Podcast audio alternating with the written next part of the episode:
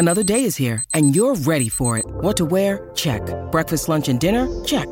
Planning for what's next and how to save for it? That's where Bank of America can help.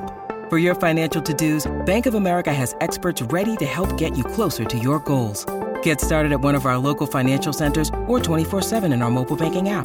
Find a location near you at bankofamerica.com slash talk to us. What would you like the power to do? Mobile banking requires downloading the app and is only available for select devices. Message and data rates may apply. Bank of America and a member FDIC.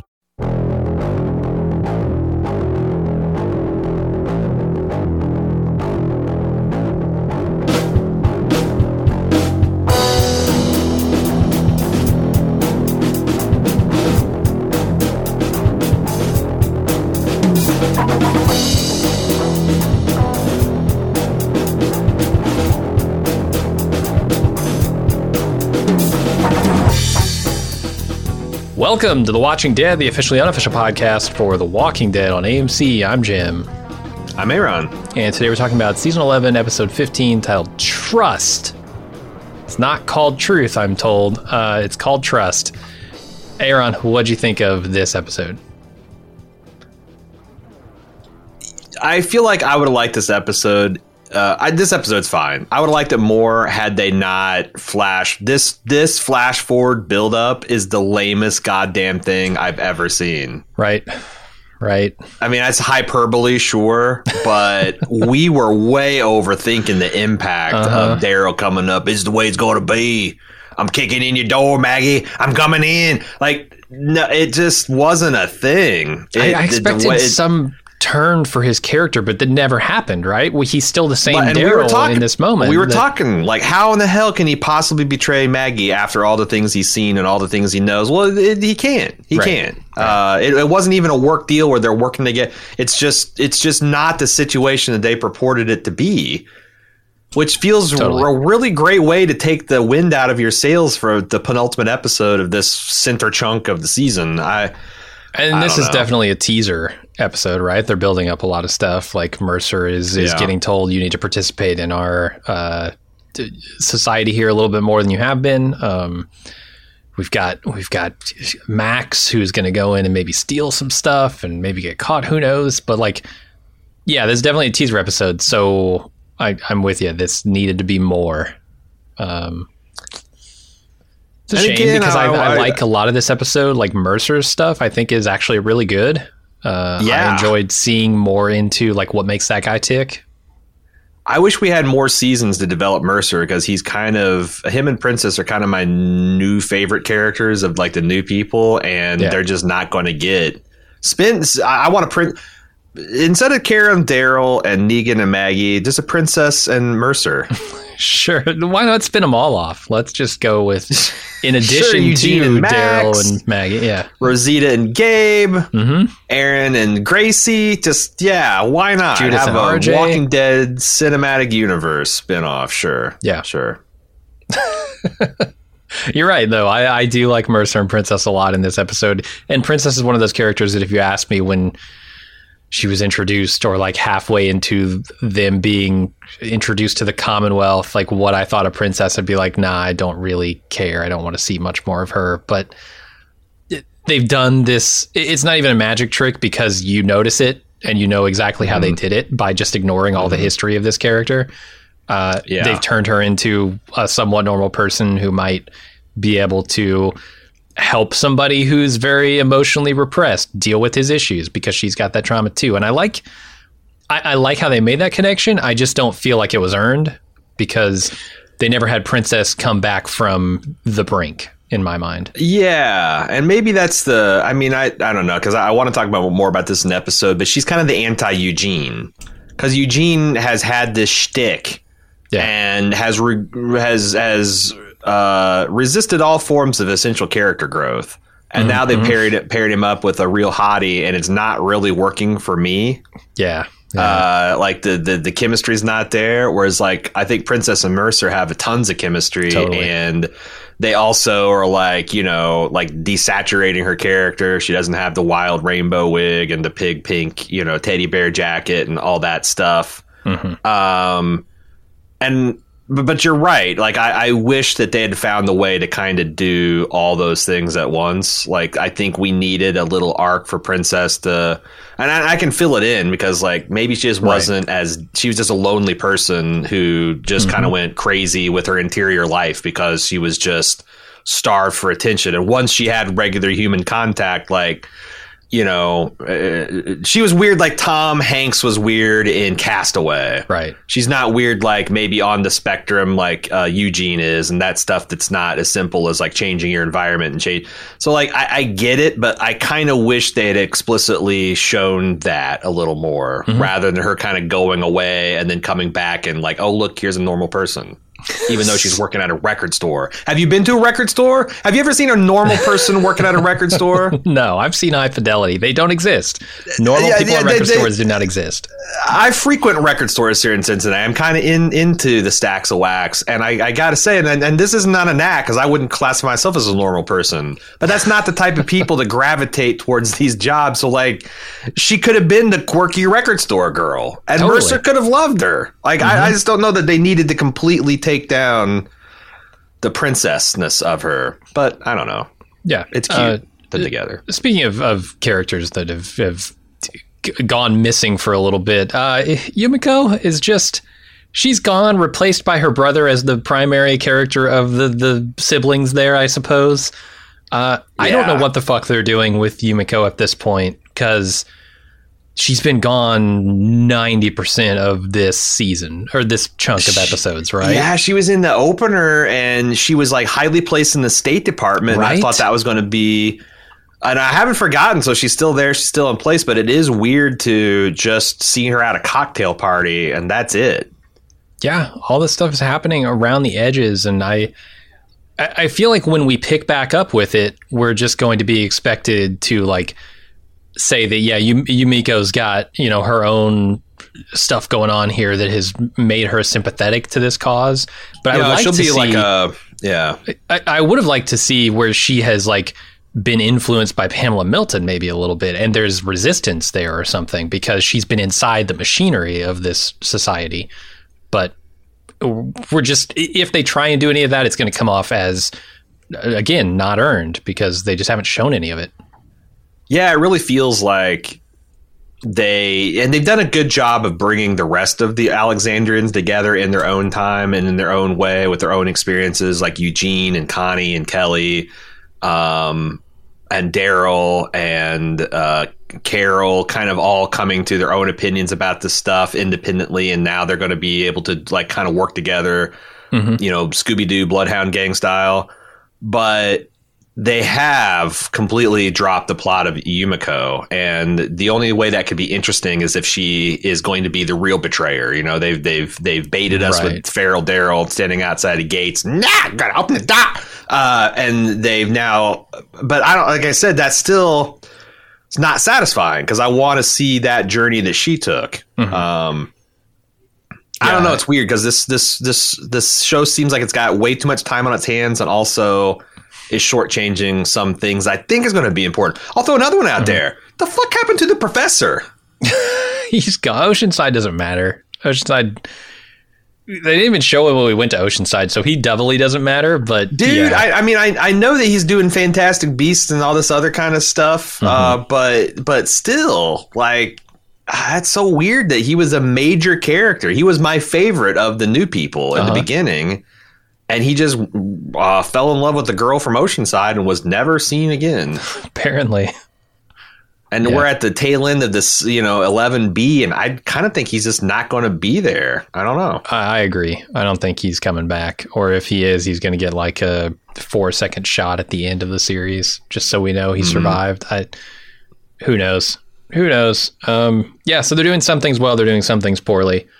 Uh, I wish they were That's doing. that's the Walking Dead well. I know and love. Yeah, I just wish they were doing more well because I, I feel like that they have the ingredients for a really tasty stew, but they're not cooking them right, and they're not, and they're, and they're leaving Yeah. some of them out entirely, and It's it's too bad because I thought I thought nine through the tail end of season ten was like season two, season three quality Walking Dead, which Uh-huh. is not as good as the first season. I think that's the best, Sure. but still quality television that's engaging. I think they're now devolving into like season four, season five Walking Dead. It's not all the way down shitty madness, but the it's it's uh, it's it's starting to get that way. And man, I was hoping they could finish at that two three level, finish strong. We'll see. They still got nine episodes, I guess. I- Yeah. I, I think I just think that like man, Angela Kang has just been given a thankless task. You can't kill these popular, beloved characters. They have force fields around them. No matter how much it would make sense to the plot, no matter what happens in the comic book, uh, you have to have 24 episodes, whether you want it or not. So you have to build mm-hmm. an artificial climax three times in a single season, or people are going to be dis- disappointed. And it's going to mind blow. Like there's just she's working under a lot of constraints that don't seem like they're fun, creative challenges and also Yeah. probably doing it at the same budget she made 16 That's episodes. the thing. Yeah, probably. if I know AMC executives like I think I do, you know. We think AM, you think that the the wheezing dead that's that's about to shuffle off the stage is getting the lion's share of the budget when they're preparing to spin off 17 new shows? Fuck no. right. Yeah. All right. Uh, well, it sounds like we were mixed on this episode, but seems appropriate. Anyway, uh, want to get into the recap? Let's do it. All right. First, let's take a quick break. When you need mealtime inspiration, it's worth shopping Kroger, where you'll find over 30,000 mouthwatering choices that excite your inner foodie. And no matter what tasty choice you make, you'll enjoy our everyday low prices, plus extra ways to save, like digital coupons worth over $600 each week. You can also save up to $1 off per gallon at the pump with fuel points. More savings and more inspiring flavors make shopping Kroger worth it every time. Kroger, fresh for everyone. Fuel restrictions apply. All right, we start off with Lance's crew, including Daryl, arriving at Riverbend and questioning Aaron and Gabe about what happened there. And they lie about it, and Lance doesn't quite buy their story, but he doesn't press the issue either after Daryl says, Yeah, I, be- I believe him. Instead, he decides he's going to go to Hilltop to see if they can smoke out the quote unquote dangerous people who killed Toby. Um, just to, speaking of Toby, to- we get we get a shot of Toby because last we left Toby, he was being torn apart by walkers uh, and he Sure. was paralyzed. And we talked about how unsatisfying it was because oh, they can't rip his guts out, right? He's got all this armor on. There's just nothing they can Mm-hmm. Really do other than chew on his chin a bit. And then in this episode, they just start with entrails spread all the way across him. Is that his entrails? Is that a Maybe. walker's entrails? I, I think if the zombies dig around enough, they would probably find the seams so they could get at some guts. Maybe. I, I actually thought this was a really cool shot. This is partially skeletonized face, face, yeah. with the the so- the open eye socket pooled full of blood. I thought that was, was awesome. you know. Yeah. In, in, a better universe where Frank Darabont is is is is concluding his final season in The Walking Dead, and this is like your establishing shot of the show on the penultimate episode, you're like, this is fucking shit hot, man. This is cool. But as it is, it's just like you know, it's it's Nicotero's band doing the thing they always done great in service of eh plot.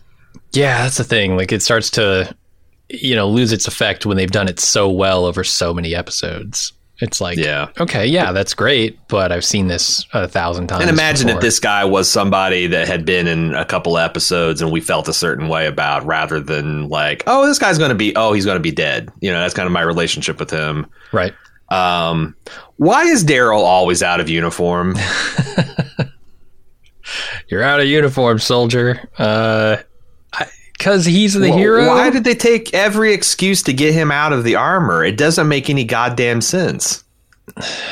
I agree. I, there, there are a couple of things that happen here that I, I don't understand. Like that's one of them. Why is Daryl allowed to be a not tr- trooper here? But also, in, in a couple of scenes when they're on the road, he's going to send his guys in. Daryl has suited up, but he's he's going to send Aaron and Gabriel in as a test, I guess, to kill some walkers. And I don't understand why he does that.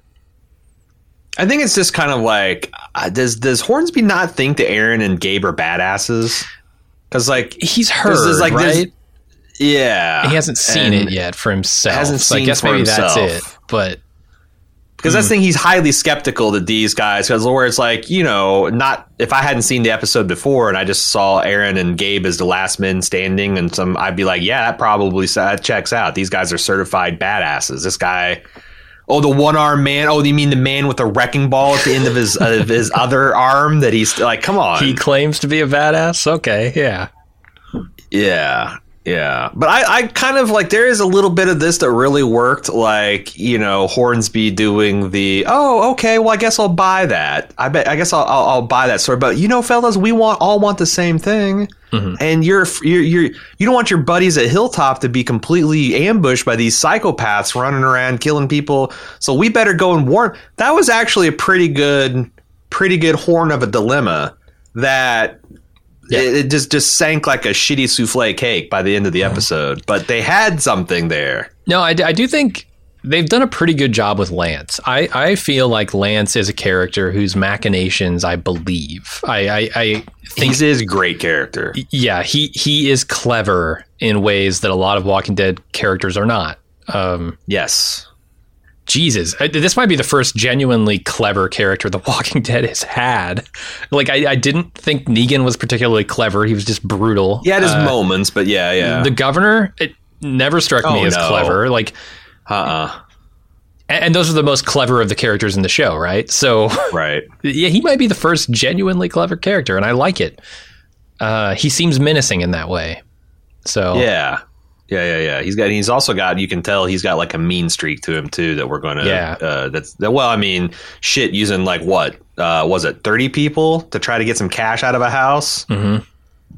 Essentially, housewives and whatnot. Like, yeah, that's yeah. He's he's a sadist. Um, Totally. I hope that they really explore that side like that harder because because I can tell, and I think this guy would be good at showing that. uh-huh. You know, emoting that kind of insane kind of Joffrey energy. Um, all right. Princess wakes up next to Mercer, who hasn't slept a wink. Oh, before we move on, actually, I, I wanted to talk about the Aaron Gabriel roadshow that we've got going on here because I think they're Yeah. great together. There's I do too. There's a shot it. here where he's asking them like, "Oh, that's your story, huh?" And you expect me to believe it? And they both look at each other and are like, "Yeah, yeah, that's her story." It's just Mm-hmm. it, you can tell that they both know this story doesn't hold up, and yet if they both say it holds up, it will hold up, right? It's Yeah. I don't know. There's just knowing look between the two of them that's really funny. And there's also something to where like I and I wish that the the the crew had the because I don't think the it tracks that they are aware of this. But Hornsby does not hold all the cards here. Like this is a failed, messy black op that was not blessed by anyone. That's deeply embarrassing. Probably uh, makes him complicit in something that would get him in a lot of trouble. yeah. And I feel like if if our team knew a little bit more of that, it did make these scenes a little better. Because it's not just like Hornsby getting backed off by these guys' smug assertion that like, yeah, we're awesome, we're the sole survivors. It's also like, how hard do you want to push on this, Lance? You know, Right. like like how how much of these threads you want to pull before it starts unraveling yourself. And I don't feel like they quite they quite get there. They quite understand the pressures that Hornsby is being placed under. Yeah, I mean the trouble is you don't have that knowledge in this scene. Um, th- None of the characters do, right? Other than Hornsby. So, yeah, Right. but, but it works pretty well. Um, okay, let's move on to Princess waking up next to Mercer, who has not slept a wink. Either because he can't stop thinking about the sex that Princess also can't stop talking about, or maybe because he's preoccupied by something else. Who knows? But Princess knows something's wrong, but he's unwilling to talk about it. I like a good pillow talk scene. I think these guys are cute. Uh-huh. I think they're beautiful people. They have a great they have a great chemistry. Um, I do hate Mercer's alarm clock because this is essentially the Yeah. alarm clock that got me out of bed circa junior high school to high school. And I have a, this, I hear that and like my molars want to shatter. Everybody Isn't it wild clock, how right? it's like, yeah, This was like, like the I- alarm sound for the 90s. Oh, it just sets my teeth on edge hearing it. Mm-hmm. Uh, and I got to hear it twice in this scene because Mercer's a goddamn dirty snoozer. He's a fucking. I, I feel him. I feel him deeply on the snooze. Even when you're wide awake, Man. You hit snooze because you just don't want to get out of the bed. It's not waking up, it's the getting out of the warm, comfy bed. I used to feel that way. I'm an anti snoozer now. I like to sleep Oh up until the moment I have to get out of bed, and then I want to wake up and get out of bed. I don't want to wake up an hour. And my wife and I are not uh, seeing eye to eye on this because she's a snoozer. She I- I set my she, alarm She sets her alarm for so eight. if that- she has to get out for nine, and every five Exactly. minutes, I get I and that's like I I could have slept another goddamn hour. No, no, no, because I want to snooze for 40 minutes. That's what's, yeah, People are fucking maniacal. I don't know. it's fucked up. it. I hate it Uh. about myself, but that's exactly what I do. Um, but no, I, I, I like this. This is this is uh, super cute. Uh, I like her crack that he's maybe part robot. That was did you did that resonate with you Beep, as a as beep, a boop. Oh, yeah. his yeah his beat boop on it too. Uh, but you can tell, like, cute. Princess wants to not pry, but also wants to give him some support if uh, he's willing to lean on her a little bit. and I think this is well built through the episode. Um, Mm-hmm. Her, you know, saying that you know she she like she she doesn't outright say she thinks something is up here, right? But she kind of does, and then later she outright says it, and then uh, he outright this says is- it. It's it's good. And and I also feel like this is like this is recognizably the princess character because she is kind of like what she says uh, later in the episode. You know, like just this bubbly kind of uh, super cool, confident person. Um, and, and I like that. It's just like she's toned down the external aspects of herself. Um, and I think there could be a good re like you know that like again that could have been a front that could have been something she did just to kind of ward off uh, loneliness and insanity, and now she doesn't feel like she has to do that, or there's you know other outlets to her personality. But like I, I because again, it's not like she's just turned into a different person. She's not a boring you know flat person. It's just she's lost a lot of her color, and I wish they had addressed that uh, so I could quit wondering about it. You know. Yeah, maybe uh, somebody at the party got a little too drunk and puked on her coat, and now the stains just won't come out. I don't know. Yeah. Who knows? Uh, all right, Eugene, Rosita invite Connie and Kelly over to give uh, her some details about the mission that Sebastian sent them on and the people that he sent on that mission before. And they find April's name on the list, but there are far more names on it than the people who are with April. So Eugene volunteers to go get info from one of his inside contacts. And of course, we knew who that was. Is it just me, or is Eugene dressed like a fairly normal person in this episode?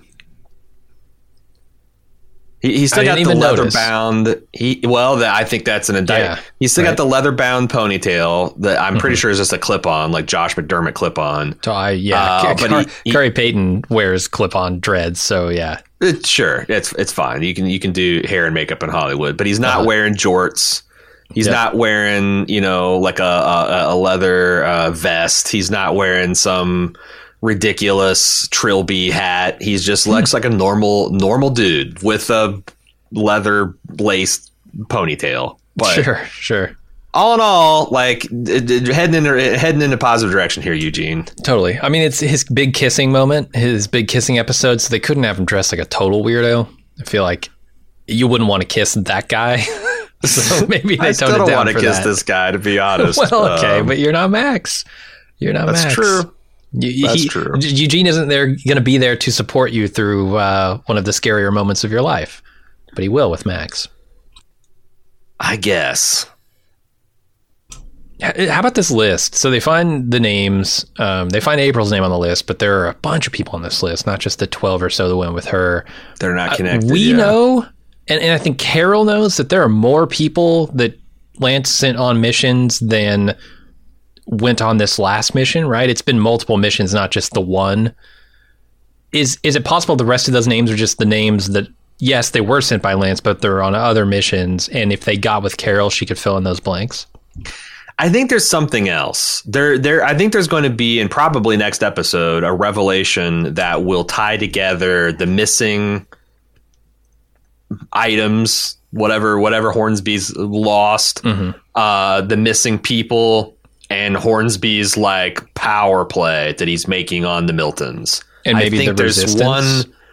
Yeah, like there might be uh, like some kind of slave labor camp out in the middle of nowhere manufacturing certain goods and stuff, kind of like uh, a Yeah. worse version of the drug farm. Mhm. Um, and something also because like I, there's also a very prominent morphine crate in the in this uh, that, that panned over in the very so like Huh. they don't want us to forget about the drug operation that's kind of off the books. Yep. So there, I think there's going to be one more piece that's going to, and this is why it's great to have Connie and Kelly on the case because this is like exactly what their characters were backwards created for. Like, Right. oh yeah, in the pre-apocalypse, you were a super sleuth investigative reporter. Uh-huh. Um, but I think that's what they're going to do. They're going to they're going to find that it's going to blow the lid off, and that's probably going to be the climax. I hope of this part of the season because if they punt it the next year, oh Yeah, we'll, we'll see. Uh, Walking Dead Yeah. likes to cliffhanger stuff um, and not quite tell you exactly what's going to happen. So we'll see. Yeah, I'd like to. I'd like. I'd like to see them do something that kind of can approach blowing my mind because I, I don't have a really good idea and I, I haven't been like seeing a lot of theories proposed of what it is. But like I think there could be something kind of horror, uh, harrowing and uh, horrifying that's really going to recontextualize what we think about the Commonwealth and Hornsby and, and all that kind of stuff. And you know, Yeah. And again, it'll work for them because like I've had my problems with how they've portrayed the Commonwealth and how it was like flashing danger signs the whole time. And I think it would have been better if they hadn't. But like, I don't know, maybe they can do something that's like super fucked up that like relatively speaking to the danger we thought they were in, just really kicks it up a notch and does that thing where it's like you if you forget about the fact that the execution was sloppy and you just Right. are left with the the raw information that you can still make a good story on. So Mm-hmm. maybe they'll pull one of those. We'll see. Right, Carol drops RJ and Judith off at school, and then Ezekiel comes up. He's feeling real good now that he's missing about five pounds of tumor. Uh, he apologizes to Carol for not thanking her before, and so he thanks her. Well, does he actually thank her now, or does he just apologize for not thanking her before? I think there's a distinction to be made, and he doesn't. He doesn't actually say thank you.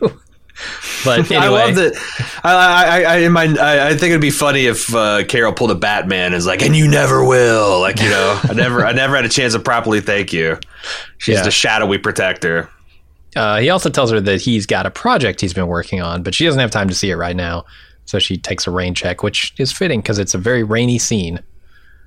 And yeah, and man, they did. This is what I'm saying about the like you. They didn't nail the execution, but you're left with the raw information. That because when Ezekiel says this place has got a lot more gray instead, this would have been a banger quote if they were do like if they had played the like Commonwealth is straight. And Ezekiel has just got the barest awareness, and uh, Carol knows a lot more, and uh, like the group is. But like we've known that the Commonwealth is kind of a bad news place from the beginning Yeah, feels like so he's the four shades steps of behind. gray. Yes. Yeah. Yes. Yeah. Which I I mean, that's Uh, kind of fair. Different characters are going to get different information at different times, and Ezekiel's been kind of on the outskirts of this, right? He hasn't been True, part of true, the because of Eugene investigation and, Yeah. uh, yeah. Carol's inside track and stuff like that. but he knows so- enough about the things that are, are severely unequal and the opportunities aren't the same. So like it's not. Yeah. And and I, I don't know. I just felt like that uh, it's the scene still works because the situation is about as described, even though they haven't gotten there that that great. Um, Mm-hmm. Do you feel like you have a good handle on exactly what Carol's talking about here? Like she's like all, already in too deep with Hornsby. She's already in like some kind of inescapable debt. Because it felt very Uh. transactional. Like I need this, I'm going to get you this case of wine. I need this other thing, I'm going to get you this Mm-hmm. other thing. Like I, at what point did she get in too deep? I don't think they've told a good story of how Rambo Carol has gotten in too deep with Hornsby. Yeah, I never felt like she was in too deep. I felt like you said it was transactional, and Do you think this is more about her not being willing to kind of meet Zeke, Ezekiel's gaze because like she's rejected him and you know got all up in her feelings over Henry and I mean, maybe that's the thing. Like, she got in too deep when she helped Ezekiel because now Lance has something over her. Even though she did him these favors, he could always pull that card and say, Well, you did this thing for your friend, and that was clearly outside of regulation, and now you're in trouble. could be, but she I knows a lot of messy things with him too. But I, I don't yeah, know. but I, thought mean, there's a cute. line. I I guess it's the, the opium stuff is the right? is maybe something that Milton doesn't know about. yeah, But who gives Which a shit about getting her wine? She'll probably be like, "Yeah, I don't care that he got me wine. And had you go looking for it. That's awesome. Actually, keep doing that. I thought it was cute that uh, little ass kicker in RJ's uh, school. That that was neat. The Carol dropping him off. I like had seen the return of King Ezekiel with the theatrical bow, and uh, you know he's he's play he's kind of hamming it up for the kids again. Uh, and I just I've always thought Carol and, and Ezekiel were cute, so I would like to see. Although it's got to end in tragedy because it's not the the Ezekiel Carol spinoff. True. God damn it! There's so much of this shit that's being ruined by the spinoffs. God. Maybe maybe not tragedy. Maybe just uh, an acknowledgement from both sides that it wasn't meant to be. or hell, maybe maybe there maybe he's following along. Like it's it's Daryl and Carol show, but also you know King Ezekiel is, is along. on a motorcycle built for three. what? What's going to happen here? A sidecar. Yeah, Daryl. Daryl's riding, and Carol is uh, is is on is on the back uh, the, the back seat, and then uh, Mm-hmm. King Ezekiel is in the side the sidecar. One hundred percent. We'll have to wait until we get the teaser poster, but I expect that'll be the Mm-hmm. case. All right. Lance's group encounters walkers on the way to the hilltop and sends Gabriel and Aaron to clean it up. Daryl helps out, uh, and then they have no problem handling it, and they keep moving. This was, I mean, you're underselling it. This was a pretty awesome set piece. Like Aaron's full metal punch just explodes the zombie's head right in the camera's face. Awesome. Uh, Father Gabriel bisecting a zombie's brain, and this is a Michonne move. We haven't seen it for a while, and his like skull sliding off at an angle, and then Daryl with the double bayonet kill with the final gunshot that like explodes three zombies' head at the. He gets them like okay, so the people don't watch the show. Yeah. Daryl lines up zombies' heads like uh, meatballs on a skewer. And once he gets like three of them lined up on those fucking goofy bayonets of these soldiers, he pulls the trigger and it just blows all three of them apart. And it's it's it's pretty badass. Uh-huh. And then they all kind of turn to Hornsby like, "You were doubting that we are the shit." Can can can we hear some mea culpas here? And, and then Daryl kicks the head of one of the walkers at Lance, which I thought was hilarious. Save the bullet. Yep. Good stuff. No, it's a cool scene, but I just I was questioning like why is Lance having them do this? Is this a test of their skills? Is this like, oh, I hope one of them dies? Is this what is it? I think it's both. It's probably a way to flex on the men. You know, like it's like these guys are openly challenging him essentially. And the whole episode, Lance is like yanking on uh, Daryl's collar and like making these guys do this as a kind of like like shit detail, I guess is what you'd call it. it. Is a kind of a way to like show like you guys you can't Charlie kick work. against the goad. Yeah, exactly. You can't you, you can't get ahead by defying me. Right. And he's just having fun too. Like Sure. you know, Yeah, there's something about the looks he gives in these scenes that is like half aha, I knew it, half like surprise, and then another half of like I, fuck, I ah, they thwarted me. God damn it. Right. Like yeah, yeah. it- it- there's three halves in this look that I all compete and he gives this look multiple times in the episode. There's a weird squirrely energy about this guy. Totally. Yeah. Uh, and it's good. Like I, I don't know how he's getting all of that into just a single look, but this actor is really given the scenes Really the interesting guy. business. I'm, I'm, I'm, I'm wonder. I, I, I wonder if he, what else he's been in, and I kind of would look forward to seeing him in something better. Get, move Uh-huh. over to HBO Max. There you don't, go. don't follow The Walking Dead. Yeah. All right, next up, uh, fuck, I don't know this guy's name. Zeke asks Yumiko's brother, uh, as far as I'm concerned, to help out a friend by giving her an appendectomy outside of the official healthcare system and crucially outside of the hospital facilities. He's reluctant because he just lost a patient this morning, but he does agree. It's Tomi is uh, Yumiko's brother. All right, well, he's still Yumiko. He'll always be Yumiko's brother to me. Also, I, I wanted to make a joke in the previous scene um, where they arrive at Hilltop at the tail end of this scene, and Daryl's back in his uniform, and he's like unrec. So this is why they have Daryl get out of uniform because he's unrecognizable. He just looks like a stormtrooper goon, and it's funny because he just shifts his goggles a little bit, and the only way you can tell it's Daryl is that you see these enormous bags under his eyes. You know, the enormous Reedus has developed in the last 10, 15 years. Uh, so it's like he shifts the goggles and you can see through the reflection there's the giant Daryl bags. That's that's one of the things I thought was another possibility is that the show was artificially sending them in to get covered in blood so that we would know Daryl from the rest of them. But True. Yeah. they don't spend very much time in that state. Like he takes his helmet off almost immediately. So when they get to Hilltop, but he is his armor is gore. But you're right; they don't really do much with that. Yeah. no, they don't. Uh, anyway, what about Zeke and uh, Tomi? Tomi's in bad shape. Like right, Yeah. and I kept on thinking they were going to do something with this because a lot of this plot feels right out of something from the Knick. Really? uh, that Okay. Mm-hmm. Soderbergh uh, project where you know because they did the, uh, I'll get to that later, but they establish him like with an open bottle of booze and an open bottle of pills, and it looks like he's been hitting them both pretty hard because he can't. You know, he said he wasn't built out built for this, and he's lost a patient. Yeah. and he's got a lot of trepidation, and I feel like Ze- Zeke was a little too breezy. The patient like, he "Oh, lost sh-" this morning was actually a souffle. That's the one thing they don't tell you. he was baking ironic, again. Yeah. I- ironically, he's running a secret veterinary clinic out of the hospital because Sure. the Commonwealth won't save he puppies and buddies and. Uh, because you know, fucking people, who cares? But you know, dog, dog dies on the operating. That's a good boy that just an lost. alpaca? I, a, a llama? I don't know what they've got in that Alpacas. fucking. Yeah, but Yeah. anyway, sorry, I interrupted you. No, I, I, thought- I, I thought Ezekiel's a little too breezy with like ask. This is a big ask. Yeah, And I don't feel like Ezekiel's um, frame reflected the seriousness. It's kind of like you know, but he's he's also kind of rolling with his old King Ezekiel, Uh-huh. full of kind of bravado and and uh, pumped up confidence. So um, I Hey, guess hey. the big surprise is it works on Tomi. he th- he might also think like, hey, I'll just give this guy a win because it's an appendectomy and it's it, it- all things considered, it is a pretty minor operation. So Right.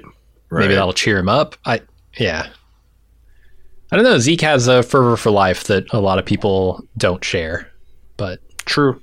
Especially, I mean, imagine how much fervor he's got where he thought he's going to die, now he's not. right? Like a fresh normal start. person would, you know, have a, but like Ezekiel's like kind of primed to be this guy anyway. So he's like, Yeah. yeah, Oh man. Oh man. I didn't even think you don't need those it, lollipops. He's high on life. They missed a huge opportunity for this patient to be a tiger, right? Oh Right? shit. What if it wasn't a human? What if it was a tiger? Ah, what are you going to do? Anyway, Eugene meets with Max to ask her to steal some secret files from the government. She doesn't want to um, until she hears that the Miltons are involved. That piques her interest. And a janitor breaks up their meeting uh, abruptly. Uh, I this is a funny scene because Eugene trying trying to be sneaky. He's like, I'm just posed as a humble uh, delivery boy, and he's got like all this romaine lettuce, but he's using romaine lettuce like a bush that you would hide behind in like an Austin Powers film, Yeah. and it's got that exact tone, and it's it's hilarious. Yeah. My and especially considering he's the most recognizable guy maybe in the Commonwealth, but aside Yeah, from maybe yeah. Mercer in his red armor. Yeah. My my question is this repair guy coming in and interrupting them and catching them in the middle of doing something sneaky does that is that going to pay off cuz he gave him like a look at the end of this uh, you know a lingering look at the end of the scene and I feel like they're already they've they've already been had there's already there's already people there's a, there's already people to know too much about this growing resistance Maybe the janitor is part of the resistance. Have we ever considered that? That he's True. not sure about Max, and that- and he seems like that's the kind of job you would get if you got reassigned to shit detail because you you you broke a Commonwealth law. I, yeah, and they, they keep on. There's there's tons of them. or you get a lot of So, yeah. access as a janitor, right? I mean, you get access to the hospital, maybe records rooms, maybe you know. Fight Club, man.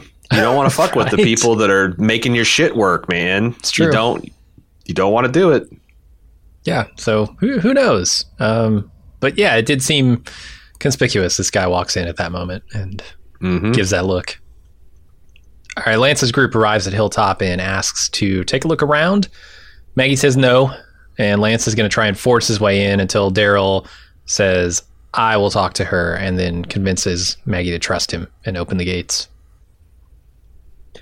And look at all the crooked bayonets. Have you noticed this yet? I have not. I know. How do you know? How? So I was How? looking for it. Half the of these guards have bent fucking bayonets, man. See, I never remember in the scenes where there are like 50 bayonets to look at. I only remember in the scene where there's one. Because later on, when I think it's Daryl. No, l- later on, when one of the troopers has their gun on Casey Jones, because Casey Jones has Lance by the collar, uh, that's when I looked at his bayonet and I was like, oh, that doesn't look too cockeyed. Yeah. But here, where there are 50 of them, no, I didn't. I didn't think to Oh look. Oh my god! And When when all these soldiers are filing back, I was about to. And then one guy walks through, and he's got like you know when you first learn how to play guitar, and you think it's really cool to like put your guitar straps way down, and like you got like you, Oh, you're in a power stance, and your guitar's like swinging the around Chris by your knees. Novoselic, I call it. Uh huh. yeah, there's a guy holding his fucking assault rifle that way. Like, and he's the only one. Like everyone else is like kind of holding it in your standard tactical kind of way, and this guy's coming back like he's about to shred with this thing. And I'm like, oh god, these I can't, I can't take the Commonwealth soldier. I, I don't know if I'm supposed to because now I know that half these Yeah. guys are just raw recruits that don't know what the fuck they're doing. Conscripts. Probably. Yes, exactly. Yeah. That's Uh, the word. Th- th- Maybe that's Mercer's personal weapon, and he's like, if you adjust my strap, I'm gonna fucking, I'm gonna beat the shit out of you. Yeah. I just thought like this scene, the build up to this scene versus what this scene was. This is in the middle of the episode. Right. This is not a big moment. Right. This is not even a particular scary moment. It's just like, you know, Maggie's like, yeah, fuck you. I'm a sovereign citizen. And the cops like, fucking open up. We're going to knock down the door. And one of the cops like, hey man, I know this person. We're cool. And essentially says, you know, it's not going to be like, if you don't open up, we're going to kick. It's like, just kind of trust me. Come on. You know me. You know Yeah. Daryl. The worst Uh, episode of the Shield ever. Yeah. Yeah, it's just such a such a non-event. It makes me retro because I remember going back and being like, you know, it's risky to do this flash forward because something you're spoiling the moment. Blah blah blah. I, it never even occurred to me that it would be this mendacious, this kind of ultimately kind of a false play of the scene. Yeah, I mean the, the conversation we had is like, really how have they flipped Daryl? You know, it must take Yes. something huge. The Commonwealth must be something, something glorious. It, it must be what it says it is, or at least have tricked Yeah. Daryl into that. And how would that be? But no, none of that is true. It's simply Daryl doesn't want to get his friends killed, so he's saying, "Let me handle this." It's So why do that? Why the fake? Why why call your fake out seven episodes in advance? Because it's fucking AMC, man. They can't not hit you with something that is going to try. And here's the thing: You're right. Why You're trying to lock him down. Like the people are like, you know what? I'm gonna, I'm gonna watch one. I'm gonna watch one more fucking episode, and then get know, the fuck off I've of this seen just to know it's trash. 165 of these episodes. This might be the But then last like, one. oh, Daryl's going to go to war with Maggie. I guess I'm going to have to see how this season ends. And then, so the, the the few tortured faithful that walk another mile down your road of broken glass get to this scene that they've been waiting for, and you kick them in the nuts. Dude, like, what the hell is wrong with you people? Uh, the whole strategy is just asinine. Of like, I mean, who who is the Walking Dead fan who's teetering on the edge of quitting The Walking Dead after 11 seasons, and they have to. It- It's not just like, oh, if this episode isn't good, but if I'm not like enticed to watch the next episode, yeah, I'm I'm done, right? Like nobody's nobody's there. They're already invested. But the problem is the structure itself. Like if, if they didn't have to have uh, the artificial need to generate three completely, you know, random uh, season finales and season beginners, we wouldn't have this tension because this is just this is just a scene they picked out at random as like let's put it up front to kind of like uh, you know hook people. But it wouldn't like we wouldn't be having this conversation if they hadn't had that flash forward. And they wouldn't have the flash forward if this would have been like one contiguous season that was like 16 episodes long. I- It's just like, it's one of those things where it's like, man, I, I don't even know if it's Angela Kang's fault. It's like she's working under constraints of television as dictated by the AMC executives. And uh, it just sucks because this is just, man, it just. And it's nothing It's new, stupid. right? Like th- this is tried and true AMC Walking Dead chicanery. It's it, and, and it's so ridiculous too because like at the end of this episode, I want to talk about this maybe maybe right now. Um, the final scene is Lance finding Leah in the woods and saying to her, "I want to offer you a job." And everybody kind of knows what that job is, right? Because we're just off the back of him getting the runaround from Maggie and realizing she's a threat that he needs to deal with. Um, Mm-hmm. so, so we know what that job is going to be. But if you didn't know, if you didn't understand what they're doing there, you can wait literally 1.5 seconds because The Walking Dead is going to give you a next time on that explains Yeah. exactly what it is. And I don't understand these next time ons. I always hate next time ons. I try and turn it off before we get to the next time ons, but you can't with this show. Because it's like know, directly from I want to offer you a job to next week Maggie does this and all It's like the DJ at the club that's like blending the the one scene and the one song into the other. You know, So It's he's like, got the two can't. DVDs and he's just like turning them both the simultaneously. crossfader, just Uh-huh. like just whipping it over. Yeah, and and I'm just thinking like how desperate are you to push people to the next episode? Is this what you need to do? No one who's watched 11 seasons of this show is going to check out if they don't get the next time on. And and You in fact what? like the next time on just ruins the next episode for you. This is a vestige of old television. Something that like uh, Totally. my buddy Jesse, because we're doing this Knight Rider podcast. It's called Why is Mr. Feeny a Car? Uh, you can hear it on Bald Move Pulp or Why is Mr. Feeny a Car? And at the beginning of every Knight Rider, they they show a 30 second clip that is what's oh. going to happen on this fu- episode. I hate this with reality Jesse- shows. and Modern Jesse's like, reality shows "What?" do that. do the same fucking Yep. thing. And he's like, why do they do that? So you don't understand. Back in the eighties, all they're trying to do is at the top of the hour, Right. you're wanting to flip over to a different. They're wanting to be like, before you get up to get the beer or whatever you're going to do, here's the awesome shit we're about to show you this next hour. Sit your ass down. And don't change the channel when we get to commercial. And don't change the channel. And Yeah. Don't change the channel, right? And I think that like this is the same. Like these are the because if you look at like uh Apple TV Plus, Mm-hmm. I would very much like to see a next week on Severance. Fuck you, you can't even get it. There is Good. no next week on. Good. And HBO's starting to do this too. So like I think eventually they'll get to like the idea that like people are you know, but that's the confidence of Apple TV or HBO Max that like Yeah. people are paying 15 bucks a month or whatever to get this stuff. They uh, we've got them. We've got and them in if their the ecosystem. episode that I just watched hasn't enticed me to watch the next one, it's a preview of the next one isn't going to do it. Yeah. Like, it, But- but that's what it is. This engage is- me.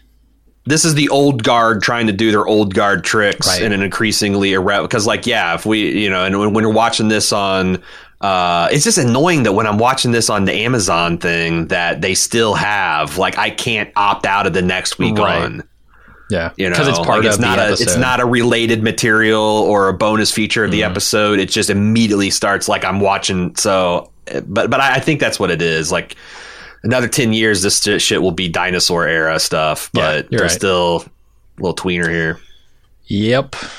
Uh, all right. Max asks Mercer about the heist uh, as he's working out in the gym, and he says it's none of her business and tells her to let it go. She can't let it go because Sebastian sucks so much. And uh, Mercer says, "Look, I, I'm just I'm just a soldier. I've been doing my part to keep fifty thousand other people safe. I can't go after Sebastian." Max tries to talk him into helping her change uh, the place, being the Commonwealth, and it does seem to sting a little bit when, especially when she points out that people look up to you because you're literally on their posters. That's such a fucking great scene, and I, I love how they've established it. like Mercer is like a, a literal poster boy, Yeah, and the camera falls like you know they look up to you literally, and it pans over, and it's like yeah, yeah. the first time I watched this, I didn't know the notice the poster. She points it. The episode points it out more obviously at the end of this scene, Yeah, yeah. but I didn't notice the poster in that moment. I thought she was saying that he was tall. I was like, "What does that have? re- Why is that relevant? What the hell?" But your stature, yeah, because he is very tall. Uh, he is. yeah. So And like I said, this this would be so much better if they had been if they they'd sold us on the Shades of Grey because a guy like Mercer. I mean, this is something you hear people all the day. It's like, look, yeah, Mm-hmm. we got problems in our society, but it's better than X Y. Like you know, Right. um, but it's, not as good as it could be. That's the thing. That's the thing that is always the comeback. Is like, yeah, it's better than it's better than a shit we can make it sandwich. But wouldn't you rather have a something better than bologna? Like, Yeah, but then the people on the top might have to go with, uh, you know, they might have to eat bologna too, and they're they're used to caviar, Jim. So well, well, that's we'll all just- get we'll all get chicken, and it'll be fine. Like, you don't. nobody needs to eat bologna, and nobody you, certainly you trade in your eat caviar. shit, I so- trade in my bologna. We all get chicken chicken tendies. Who Yes. who's mad at that? You no know? one. Well, the people Right. who had the caviar. The people who had the caviar. There's like Although eight of those people. Have you had caviar? I have had caviar. I've had expensive caviar. It's like King Neptune shooting a load in your mouth. Is that what you want? Maybe. Are you Yeah, gonna I judge me like for it? I just feel like it's people jerking themselves off for like eating eating a two three hundred dollar an ounce food. right. You know? Right. It's like a gold plated pizza. Like what the fuck? Yeah. The the one thousand dollar hamburger that tastes about as good as a fourteen dollar hamburger. Right, right, yeah. hmm yeah. I don't know. Anyway, good scene. Um then we go to Zeke and Tomi stealing supplies from the hospital and trying to sneak out with him, and boy, are they immediately busted. It's almost funny. They open the door into a trooper's armor. It's hilarious. After they carefully look and you know like scout it out, and it's like, yeah, they're they're not they're not the they're not the best sneaky sneaks. No, definitely not. Uh, but then there is some setup here for uh, thematic stuff, right? Like it- protecting ourselves or others. I think is a key line that uh, Zeke talks about. Like you, and it's effectively what the conversation with Mercer is about too. There, there's a pretty Yeah. good theme that they're developing in this episode of like, do you value your own safety, security, position more than you value the safety and security and and status of fifty thousand other people? Let's say. Yeah. And you got both they, sides of those um, arguments, and I think it's it's actually pretty effectively told. And they're setting up Tomi as kind of like, uh, or Tomi's kind of enjoying this. You know, I'm a bit of a rule breaker myself, and you can see him kind of coming alive. That he's like Yeah, striking out against the system just a little bit. But then, yeah, they just like they just run smack dab into a soldier. and, and what I don't understand is why are they sneaking around in the first place? Like he's a doctor, like, he Tom- could Tom- confidently walk out with supplies and just be like, "Yeah, delivering these." This is Pam." my orderly. This is my uh, surgical assistant. Get the fuck out of my like a person's going to die, trooper. Do you want to do that paperwork? Yeah, like I, I thought that's exactly my, what might happen when we Right. smash cut to them being handcuffed and like an interrogate. I'm like, wow, this fucking escalated. or or at least do those one of those things where they put like the supplies under a blanket on a gurney and they rush down the hall like out of the way, patient coming through. Oh, that's what you do. You put Ezekiel on a gurney and you pack him full of medicine and you just Uh-huh. rush him out the door. just yeah. keister all those supplies. You're good. Oh God! Oh, what a king will do for his subjects! Can I have a lollipop? kingly shit tonight. Yeah. Uh, I don't know, but they took the opposite route and uh, got busted. Mm-hmm. Uh, all right, Lance is suspicious that the hilltop truck was at the scene of the attack, so he inspects it thoroughly. He makes a minor repair and tries to start it up, but it is completely dead. And Maggie tells him to be out of Hilltop by sundown. Well, so what's okay? They, they answered a couple of questions. Um, it's not diesel. They're they're they've learned they've learned how to make ethanol and converting their cars to burn ethanol. Right. Which the way I understand it is like a car will burn ethanol. The problem is that ethanol like just eats the seals and the, the tubes of because it's not it's not you know the a car is designed to pass gas to pass gas to to to convey gas around and you put a different fluid in there and it's a little bit more corrosive. It makes the stuff shit brittle. So like whatever that that makes a lot of sense. Um, Sure. And clearly this is a car that Maggie did drive out to the compound. Uh huh. Uh, and Lance is right. Why didn't it start? They sabotaged it in multiple ways, apparently. But That's like, did they guess. know that the that the why why would because like it's not illegal to have a vehicle running for the hilltop. It's like it seems like this is just a lot of um, multiple plotting steps ahead. When I don't know that why they would think they they would need to. Well, Lance walks up and he's like, "Not a lot of cars running these days." So he's like, It's true. essentially saying, "This is the only car that could have been at the scene, and I know Ah, it. And if it yeah. runs, it's doubly sure."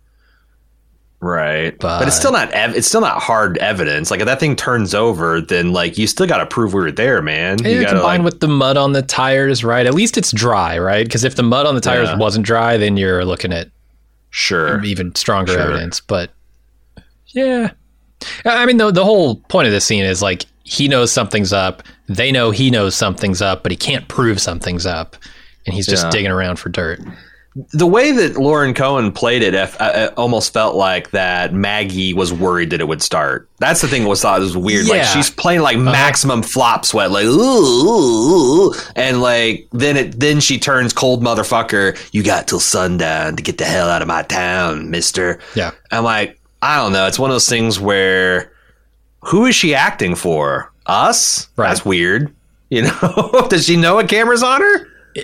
Uh, is she acting for Lance? That wouldn't make yeah, why would you act? Why would you act nervous as if you're trying to hide? I mean, and she's also a cool customer. She's been in way worse situations than this. Oh yeah, by God. Uh, yeah. So I, I don't. I don't. I, I. It was weird. It felt very like a t- TV show. All right, Carol uses her connections to get Zeke and Tomi out of trouble. Zeke invites her to his animal hospital, which is just a front for an underground clinic. How does Carol do this? Like, what is is she just like the second most powerful fixer in the land now? I, yes, very much so. Apparently, it, was weird for her to just come in like how like uh, without uh, anyone's help, just quash all this. yeah. No, Zeke throws out her name, and suddenly she's there fixing the issue. Uh, I don't know. She's been seemingly endowed with some of Lance's influence, right? Um, I don't feel like they've done a good job of telling that story because, like, Right. if anything, Lance was highly suspicious of her last episode. It was one of those things where they Uh-huh. both. I, I thought they played it like they both knew each other was full of shit, but it's one of those political situations. It's kind of like um, season three, The Wire, where uh, Barksdale and uh, Stringer have already turned on each other and they suspect it, but they can't prove Yeah. it, and they're still at. It's like, but as the audience, you know that they both don't trust each other. Mm-hmm. And then this next episode, Carol's just his deputy. Yeah, Ah, it's weird. It's weird. It's weird. It is. They, they, they, they're doing the weird thing where they're playing the characters to get a reaction out of us rather than the characters organically existing in that scene. Right. Totally. Uh, and I, this raises questions. I think um, if if you're a thinking person, it kind of has to. Like, okay, he's established this underground clinic because he views the systems and the cues of uh, the Commonwealth as unfair. What does he do? What is his solution when his clinic is overrun with patients who all need care and he only has a limited number of doctors and supplies and time? Right. How do you solve that problem? Because that's the problem that the Commonwealth is trying to solve with this queue, this waiting list. Right. I, I don't know if the episode is, if the show is going to go there eventually, but that The- seems the, natural the real- outcome. yeah. Yeah, the real thing is you take resources away from non-vital things like the damn celebrity parties they throw, and you give it into the you know things that saving people's lives. But yeah, like that's you know at the end of the day is like uh, uh, I think we could do a better job, but it is probably possible that we can't quite uplift everyone in the planet out of poverty at the same time. Like I did, I remember couple years back, I, I, I did some back of the envelope math of like how many trillions of dollars the entire world's GDP was, and like what if we just do, what if we just even Steven divided amongst eight billion people, and it's like five thousand dollars. Yeah. So it's like, you know, everyone could probably live some kind of life on that, but w- much of the world would have to make sacrifices to make that happen, and it's clearly not something that we're interested in doing. But, well, but five yeah, thousand kind dollars for someone you know in a different area goes far a lot farther than it does for someone in America. And Yeah, like, you I have to adjust for cost yeah. of living and all that stuff. But even even if that's I, I but I don't know because that's the thing. It's like you're trying to make everything even. So like maybe that would be in the beginning, but pretty soon everybody would want their iPhones and their cable TVs and Sure. their you know air conditioning and things. I think like a good that. start is food, housing, and uh, water. I agree. Look, look, man. I'm I'm on. be- I'm, but I'm Yeah. but I am I am acknowledging that like there we there there you also need to grow the pie. Sure, and some of the things growing the pie divert resources away from taking care of the here and now, and Right. you got to kind of like aim at the future. But I'll, but the thing is, Walking Dead is not grappling with any of that shit. This is all just surface level takes. Yeah, I do want them to. Like, it, it seems like they're setting up a scenario where that would be the question, right? Like, Ezekiel Yeah. was perhaps unfairly treated by this system. He got lucky because he knew somebody and he got unfair treatment in the other direction. Now that he's set up his own version of this, how is he going to fix those problems? Or how does he at least hope to fix those problems? And I don't Yeah, feel like this is going to be super popular. And what happens if he has to turn away people, or what happens if they start cutting corners and people die? I don't feel like it will be a complete tale here unless he has to grapple with one of those issues pretty soon. So Yeah, they're I setting up a scenario. Let's see how they play that out. Yeah. Uh, Mercer goes to Princess and apologizes for not talking to her before, and then tells her that he's up at night because he's crossed his own personal lines uh, when he killed two of his guys, and he thinks he'd probably do it again. And he wonders if maybe he's part of the problem. So Princess invites him inside to figure it out together. Mm-hmm. Yeah, this is what I mean. The the theme of like he's protecting everyone else, but you know, at what personal cost? Um, and I like this. It adds more dimensions to Princess, where she's like, you know, I know I got yeah. this like kind of bubbly, outgoing princess persona, but also I'm really good at handling heavy shit, and you can you can lean on me in that way. I, I yeah, I liked it. And it plays like, like stuff all we already all know the Princess Mercer stuff. Yeah. Exactly. Like yeah, they they've set this up. You know, I, I, believe it when she says that. I don't. It doesn't come out of nowhere. Mm-hmm. So, right. Yeah, that's great. All right, Lance spots Hershel visiting Glenn's grave and starts throwing a bunch of questions at him, including his, uh, about his and Maggie's comings and goings. Casey Jones takes offense to that and threatens Lance, and it starts a weapons out standoff. And Daryl and Maggie eventually get Lance to back off, and they the Commonwealthers pack up and leave. And this is like none of these are smoking guns, but like the vehicle. Right the fact that he found Hershel's hat at the scene, and it fits like the Cinderella's he hat. It's Hershel's know? hat. He just knows it fits a kid's head. It. Like how many kids are running around in the zombie apocalypse? let's be honest, it, Hershel's it, got a big head. Is, a big head. That kid's got a big head. I'm. That's an adult sized head. That would fit Daryl, guaranteed. The the it's all circumstantial evidence, but when you have like three or four pieces of circumstantial evidence, they're fitting, they're leaning the same way. Like I don't know sure. if that's good enough for post-apocalyptic court system, but probably. We'll see. Might be good enough for Lance. I mean, I'm certain it's good enough for Lance. Based also, how does Daryl like Daryl's pointing the gun in the wrong direction? You know, you like he's a band. Like when when he comes in, like everyone is pointing guns at at, at Maggie uh, and Casey Jones, and Casey Jones has got Hornsby up against the wall, and Maggie's pointing guns at the Commonwealth soldiers. Daryl comes around the corner, sees this, and instantly turns the gun on his men. Like, right. I feel like Daryl's permanently outed himself as someone who can't be trusted and is never going to take the right. He's never going to take the side of Commonwealth, and I, I, I that mm-hmm. needs to have consequences in the next episode. Yeah, I, and honestly, they end this scene with Daryl standing side by side with Maggie and and her the Hilltoppers yeah. when the Commonwealthers are leaving, and I'm like, oh well, mm-hmm. he's just he's not a Commonwealther anymore. He's just left the Commonwealth. Mm-hmm. He's now a Hilltop citizen but mm. then he goes right back later to being a trooper to. with and telling Rick Aaron and Michonne's kids are still there. Yeah, he has to. He has to. Yeah, so it's, it's like just, this weird. I, I, don't know why they accepted him back after that scene. And I felt Daryl's best chance of getting people out of there alive is to stay on the Commonwealth side and talk everyone down, not to turn your guns on those guys and escalate the situation. Sure, but this sure. this show's just gotten dumb in some areas. I, yeah. It used to be, and Daryl's smart enough. He's not an idiot. Mm-hmm. So uh, yeah, so Daryl, Aaron, and Gabriel agree to find the weapons since they obviously can't give up the killers because they are the killers. Uh, and Lance's people find something. Anything to talk about here, or are we good? I don't think so. Pretty, okay. pretty, yeah. Zeke lets Carol know how good he feels about his fresh start at life and how much he appreciates her. And Carol, I think, envies him. And he tells her that she's the one who made it all possible. And then Tomi calls them to help with the appendectomy that's gone way off the rails. They managed to complete it successfully, though.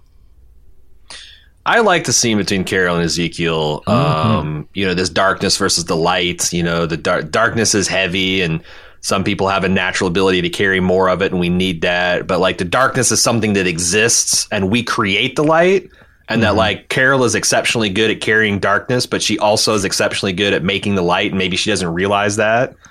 Yeah, um, she inspires it in others, and this ties back in with the Mercer stuff too, right? He's carrying a lot of darkness for these fifty thousand people. Um, yeah, that they don't even know yeah. about. So, yeah, I, I, I like that, uh, and and the fact that it's a new thought to Carol, like you know, because she sees mm-hmm. obviously mm-hmm. Ezekiel as like a fucking uh, beacon, you know, like he's just throwing light everywhere. Yeah, because uh, that's who he is. Sometimes, but like she is his light. Yeah. Yeah. Totally. Like he's she's the thing that keeps him from like succumbing to the darkness, and maybe that's a new thought to her. I thought that was pretty good. Yeah.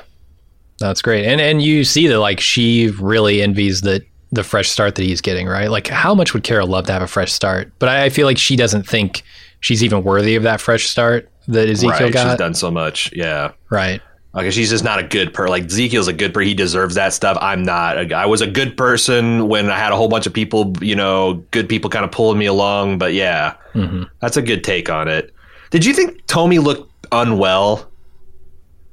Like No, I didn't notice. That's why I was like this. This this this thing reminds me because there's a whole sequence in the Knick uh, about uh, um, where Clive Owen uh, was like deep into like a cocaine kind of addiction, and he was operating on people, and like he had that like that pale, sweaty skin with the dark circles under his eyes. I can't I can't tell if like this is just like Tomi looking haunted because of the situation he's in, and the pill, and, and how much is the pills, and because I thought they might be turning to where like maybe Tomi can't do surgery anymore. His hands are shaky. Yeah. He's not thinking straight because of the stress he's under, and it.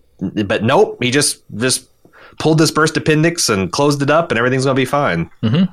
But I I, got that- my eye on him. I'm worried about him. Yeah, I think he got a little dose of light too, courtesy of King Ezekiel, right? Like this is That's this true. does make him feel better. I think he Yeah, yeah, at the end of this, um, Ezekiel's goal has been accomplished. yeah. Uh, then Max worries to Eugene that she's not up to the challenge of changing the Commonwealth, and Eugene promises that she won't face it alone, and they kiss like 12 year olds. She asks him what info she needs to steal, so she's on board. Yeah, this kiss is not very passionate. This is like No, tween's first kiss kind of kiss. and it's wild because I've seen Josh McDermitt in other things, or like when he's just doing interviews, and he's not an uncharismatic guy. Obviously, no. if you're in Hollywood, you got that way. But like, my God, there is zero charisma going on here. Mhm. totally. Um, and to the extent that they're willing to like pump the brakes on Princess a bit, I can't believe that they're not.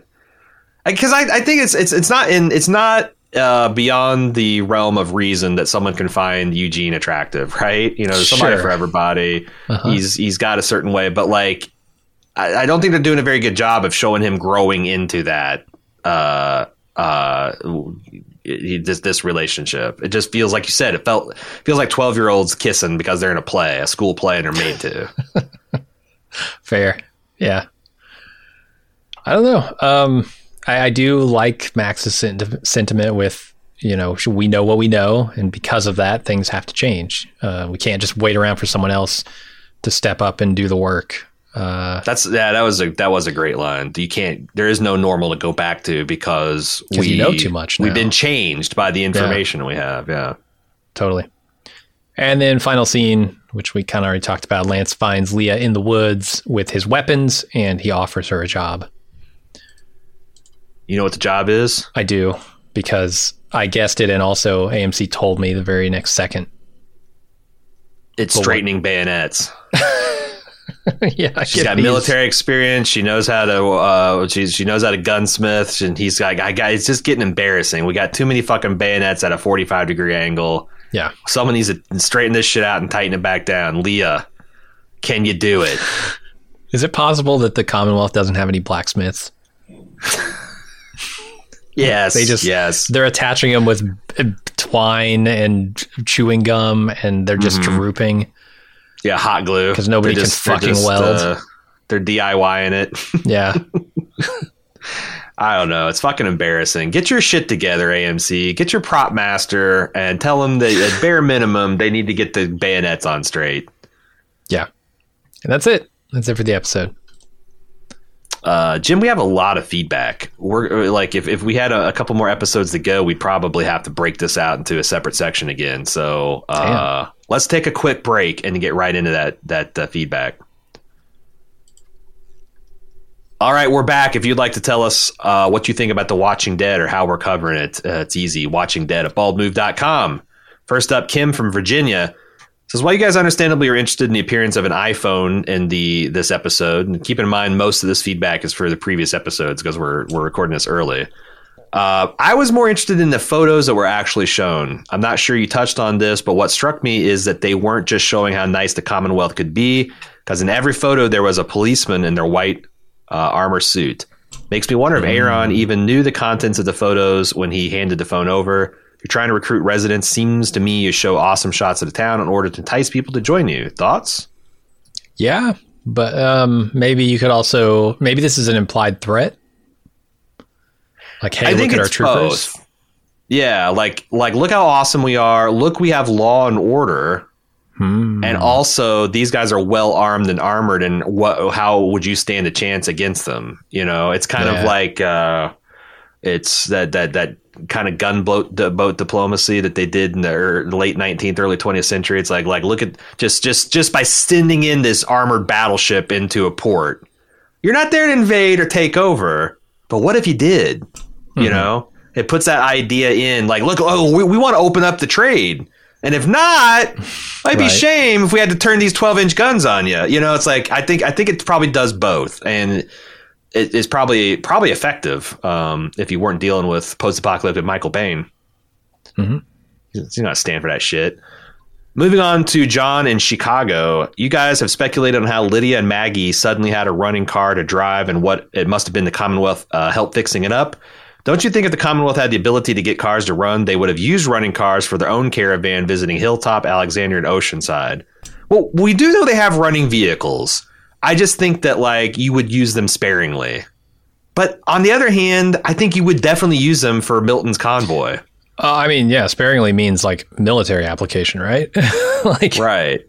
Yeah. that's where you like put like maybe money, everybody's but- horse and buggy around the main central armored vehicle, but that armored vehicle can just get the fuck out of there if and leave everybody behind if it needs to.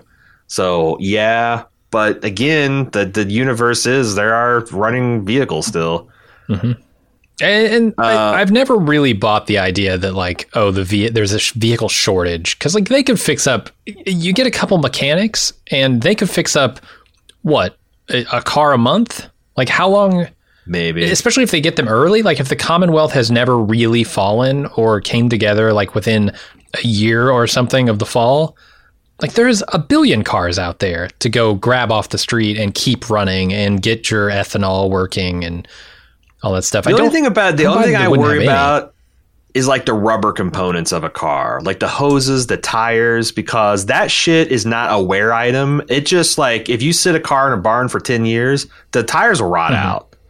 Um, they just go bad. It's not. Mm-hmm. Do we a, not have it's any not- rubber it- trees in the Commonwealth outside the Commonwealth? Georgia is a place I don't where think you we have like rubber uh, trees, right? Didn't didn't fucking Henry Ford and uh, uh, Edison almost go broke trying to get rubber to grow in North Oh, America?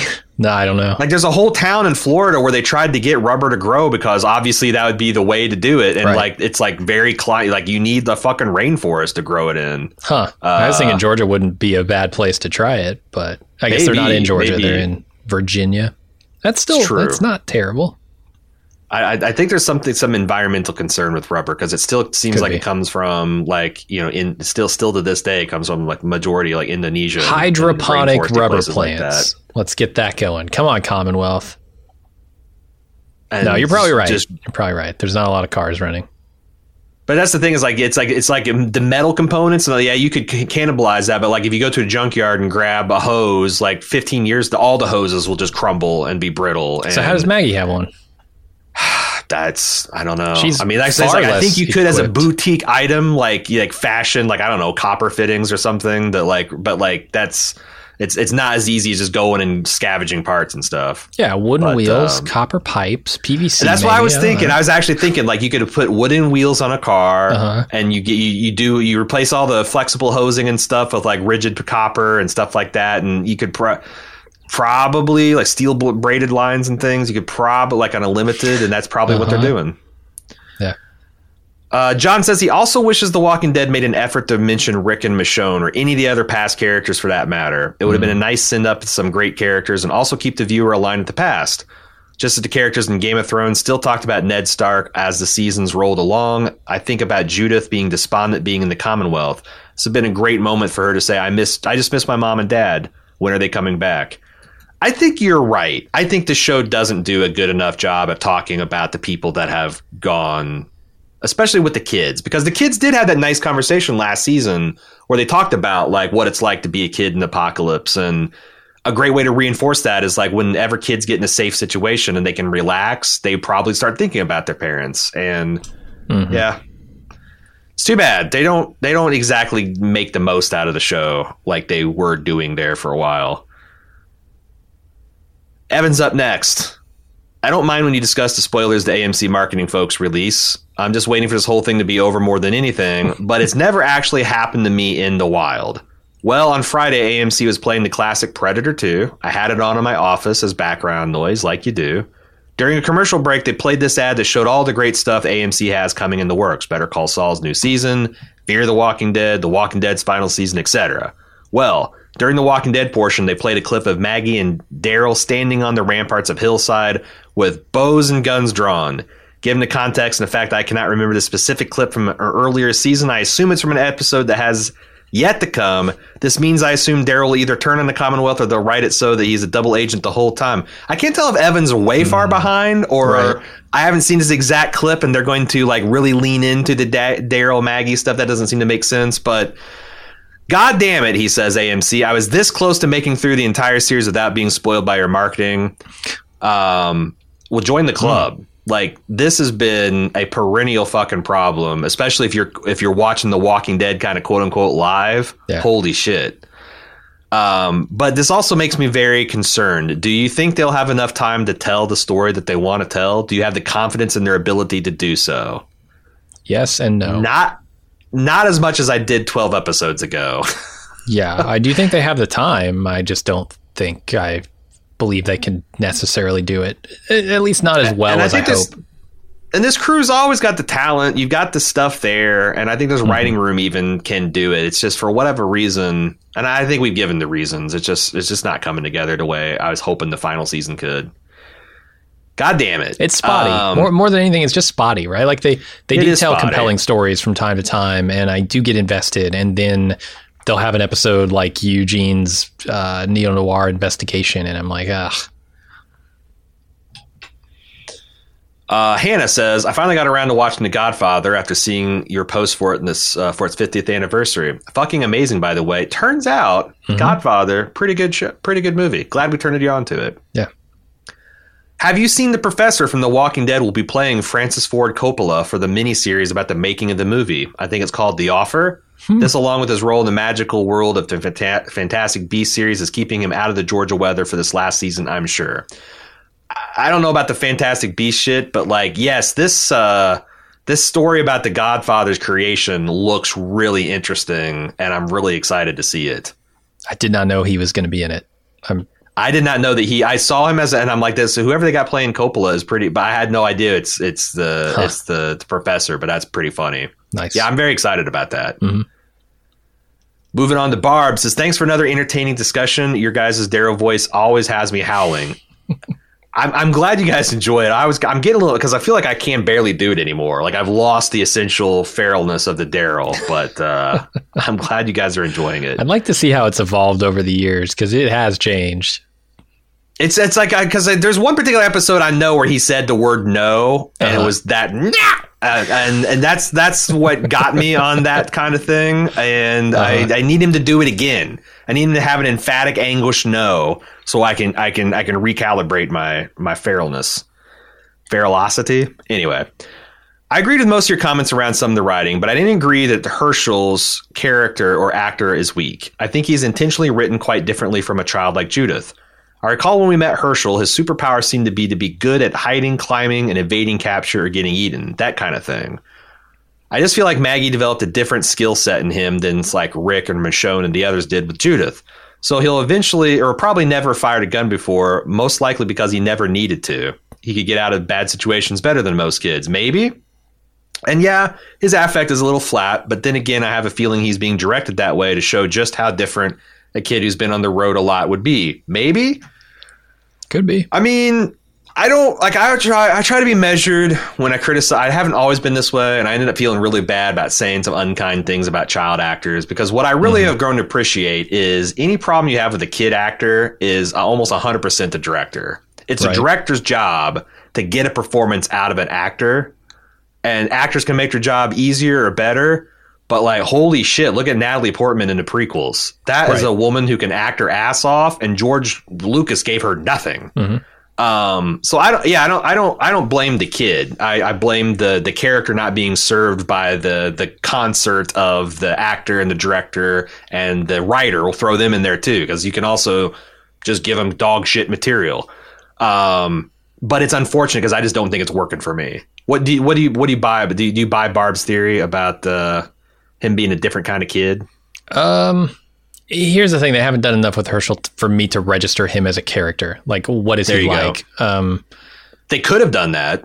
yeah, and, and and you're obviously picking up on it, so maybe it's there, and I'm just not like picking Right. up on those elements. But to me, yeah, it was not like, oh, this is the history this kid has. It was more like this. This might be the first time I've seen this kid do anything in this show, and suddenly he's here and he's like giving this very flat performance. But Yeah, and I, I, I think I, I, I get a little what you're saying. Like, you know, Judith was always christened as little ass kicker from the very Uh-huh. beginning, and she had like kind of like, and she was ra- her parents were two of the biggest badasses the show's ever seen, Rick and Michonne. So like Mm-hmm. you gravitating towards that, who's not right, and I, I understand the distinctions between those kids.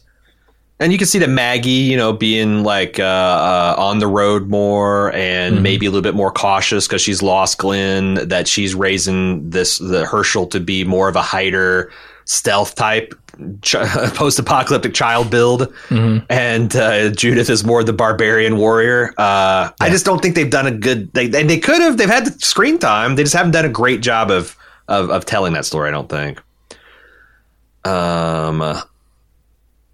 She says one more thing on things not being what they seem. I suspect Princess washed out the collar and straightened out her hair, got a job, etc., as a requirement for living in the Commonwealth. I can't wait for her to whip out the steampunk goggles, don her fluffy jacket, and get her hands on a couple of big guns when the shit eventually hits the fan. Hope that happens. Is Yeah, it, are I- they going for a know. monoculture here? What the fuck? Like Yeah, you can't express, you can't wear any flair. yeah, yeah. They're aggressively anti-flare. Fuck that. zero pieces of like I don't know, and I um, that's the thing. Is like I guess I've talked myself into that aspect of her was like a cope. Um, right, right. but you might be right that it was like something kind of uh, beat into her. Moving on. So I asked last we, we had the, the subject of the Prince of Egypt. yep, I've seen When I, this morning this this morning when I came in I went to pull up The Walking Dead. I'm like, "Holy shit, 75 new messages. What the fuck?" And I'm like 90% of them were just Prince of Egypt up or down. Right, I crushed the numbers. I was shocked. I knew it. shocked. I fucking knew it. 33% of the bald move community has seen Prince Prince of Egypt and 66.6% has not. I knew it. I would have vindication. I would have I would have said fit well well you were 90-10. I, I would have thought it'd been more fair. 50-50. 33-66. Uh Jesus Christ. I guess maybe that's the thing is I grew up in a weird cult that uh was like more prime prime to enjoy biblical type entertainment, but I thought that Mm. was a bigger movie than it was. Anyway, thanks for everyone to to responded to our impromptu poll. I'm I'm, Yeah. I'm humbled and chastened. And also, you should see Prince of Egypt. It's got some bangers in there. Um, Mac Wells, I said, I love listening to you guys. Wish you were covering more content. There was no Station 11 podcast, no Severance podcast. lies. Mac, Mac, you need to take a $5 bill. You need to put it in the machinery of support.baldmove.com because you're missing out, buddy. You're missing out. We had coverage of Station 11. We're covering Severance as we speak. It's just on the Fabulous Premium podcast off the clock. Um, and it's not like we intentionally like, ha, ha, ha, ha, these are going to be awesome shows. We're make people pay for it. It's like this shit takes us by surprise. I didn't even know mm-hmm. Station Eleven was going to be on the air like th- until three weeks after it was. Uh, same thing with Severance. Like Jim mm-hmm. happened to catch a commercial. like this Severance thing is flipping my lid. So stuff that we it's too late to start it. Like, 'cause we'll probably do a full on public podcast for Severance season two. Oh, I I can't think imagine we so. won't. I Yellow fucking Jackets love this show. was another one that Yellow that Jackets, got eh. surprise coverage. Yeah, if if you if you if you if you think we're missing out on some big and then we do miss out on some big shows like there is no coverage for Succession uh, and you really like our stuff I I think you could you, you could do worse with your money than than going to support.baldmove.com and checking out the club. Uh that aside, Mac, he says you touched on the absurdity of cracking open the safe in 45 seconds, but didn't touch on the security alarm. You can't disable an alarm by punching a panel. Come on now. For that mm-hmm. easy, there'd be no point in having it. You just break into a house, bust the panel, and be done with it. It's like turning off your TV by smashing the remote. I I had I had a cha- I, I had that in my notes to talk about because you're right. That is fucking ridiculous. Yeah. But you know, you just there's, there's so much ridiculous in the show. You can't you can't comment on it at all. Eh, hmm. I do wonder because you know a lot of those alarm systems are based around calling out to an outside service, True. right? So like if you smash the panel, the call still got out, um, and the cops are already on their way. But like, I'm guessing there is no calls happening in the p- apocalypse. It's more of like there's Uh, right, who probably they speakers that are hooked up that are making that loud noise. Is not the that's panel what. I'm thinking. Like, could you? There is certainly a component in there you could smash that would end the physical Yeah. Blaring Yeah. siren, but maybe it's not the panel. It, would probably be something that you couldn't do. Like you, you yeah, and it maybe. Oh, I would 'cause say is I- would. we have an alarm in our house, and the alarm, like when the voice for like window ajar or whatever, comes from that Uh-huh. panel. So if you smash that panel, it would definitely stop that from happening. But I bet the that. call would still go out. Uh, I tell you what, tonight at three o'clock in the morning, I'm going to break in your house. Okay. I'm going to try to smash that panel. We're going to see what happens. Cool, perfect. Uh, it's for the podcast. It'll be good. Mm-hmm. Um, finally, I think we're going to find out that Milton is not evil. She's just blissfully Mm. unaware, dripping in her white privilege. When the Scooby Goo, Scooby Goo, when the Scooby Doo gang with guest star Mercer exposes the rotten core, she'll be ever grateful and make someone the new Lance, if not even the new leader altogether. That would be kind of interesting because I, I think that's the one commentary that I think The Walking Dead could still make if they wanted to is the idea that to blow up the idea that you can reform a rotten system by putting the right people in charge. Whereas the way I understand things is if you have a fundamentally unfair, unequal, Yeah. uh, you know, whatever racist system, that putting good people in it will just turn those good people into bad and complicit because it's the system that's the problem, not the individual people. Um, and I, yeah, Sure. be, I'd kind of sit up and applaud if they could just get that through some, you know, the the 1.3 million people that are still watching the show, Skulls. Uh, he's also said, "I'm so exo- exo- I'm just so exhausted. This is the last season, the last episodes, even, and instead of heading towards a thrilling conclusion, we're starting new shit. The worst decade long prequel ever, because that's what this all is now. You realize it's just a prequel. that's that's depressing. That's Yeah. depressing. Yeah. Um, also, it's like we're um, God, we're you get so much feedback. We're gonna, like it said, we're gonna have to we're gonna have to bust out a separate feedback show in the last few weeks. Uh, he also mentions that the Leah Harris controversy. I guess this this actress is going gray naturally, and they hit it with a wig because they thought she was too young in the flash forward, and then they let her use her natural hair going. So like that's Ah, why. Okay. They didn't match the wig appropriately. Gotcha. I didn't think so. Yeah, Yeah. I think they could have done a could have done a better job with that. But then again, Eugene they weren't going to buy a new with that rat fucking tail. wig. They had the wigs they had. AMC was not springing for a new That was a, Leah that was a wig. Slaptown wig Yeah, that they had kicking around since season five, and they just like, yeah, it's the post apocalypse. Throw it on her head. Yep. Uh, Dr. Dre, or I'm sorry, Dr. Dre, just Dre. I don't know why I added the doctor. I see Dre, and I accorded uh, I accord Yeah. some respect to that name. Uh, as a New Yorker, born and raised in Brooklyn, I might be one of the few people looking forward to the Isle of Dead spinoff. I wouldn't be surprised if at the end of this series, the big character death will turn out to be Negan's pregnant wife. I think she might be killed in a similar fucked up way that Negan killed Glenn. Not a bat to the head, obviously. However, the baby will be saved by cutting her open by Maggie. The exact same thing she did back for Lori way back in season three when the show was really good. Negan Wow. will now understand how Maggie felt or feels after Glenn was killed, and it will be bring them closer. This is a solid idea. This is a pretty. It would work even better if they had, you know, gotten this character to a point where I could, you know, really organically care about her. But that's that's a decent way forward for Negan and Maggie to go. Yeah. This this is also a wild card that Lance might not see, right? If the people who were at Riverbend end up at Hilltop, they could be much Uh. better equipped to to fend off a trooper attack True. than he suspects. Um, yeah, yeah, because that's the only way you're getting Maggie and and Negan together again.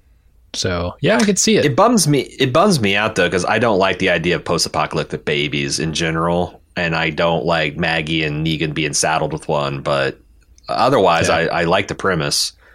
Uh, Dre says, fast forward to the spinoff. Maggie, Negan, and Hershel, and new baby will move to New York, and I hope they do the cla- the, the do a chess. What is it? I hope they do a Chessie New. Maybe it's a classic. I don't know what he's trying to say. I hope they do a New York tourist montage similar to Macaulay Culkin and Home Alone 2.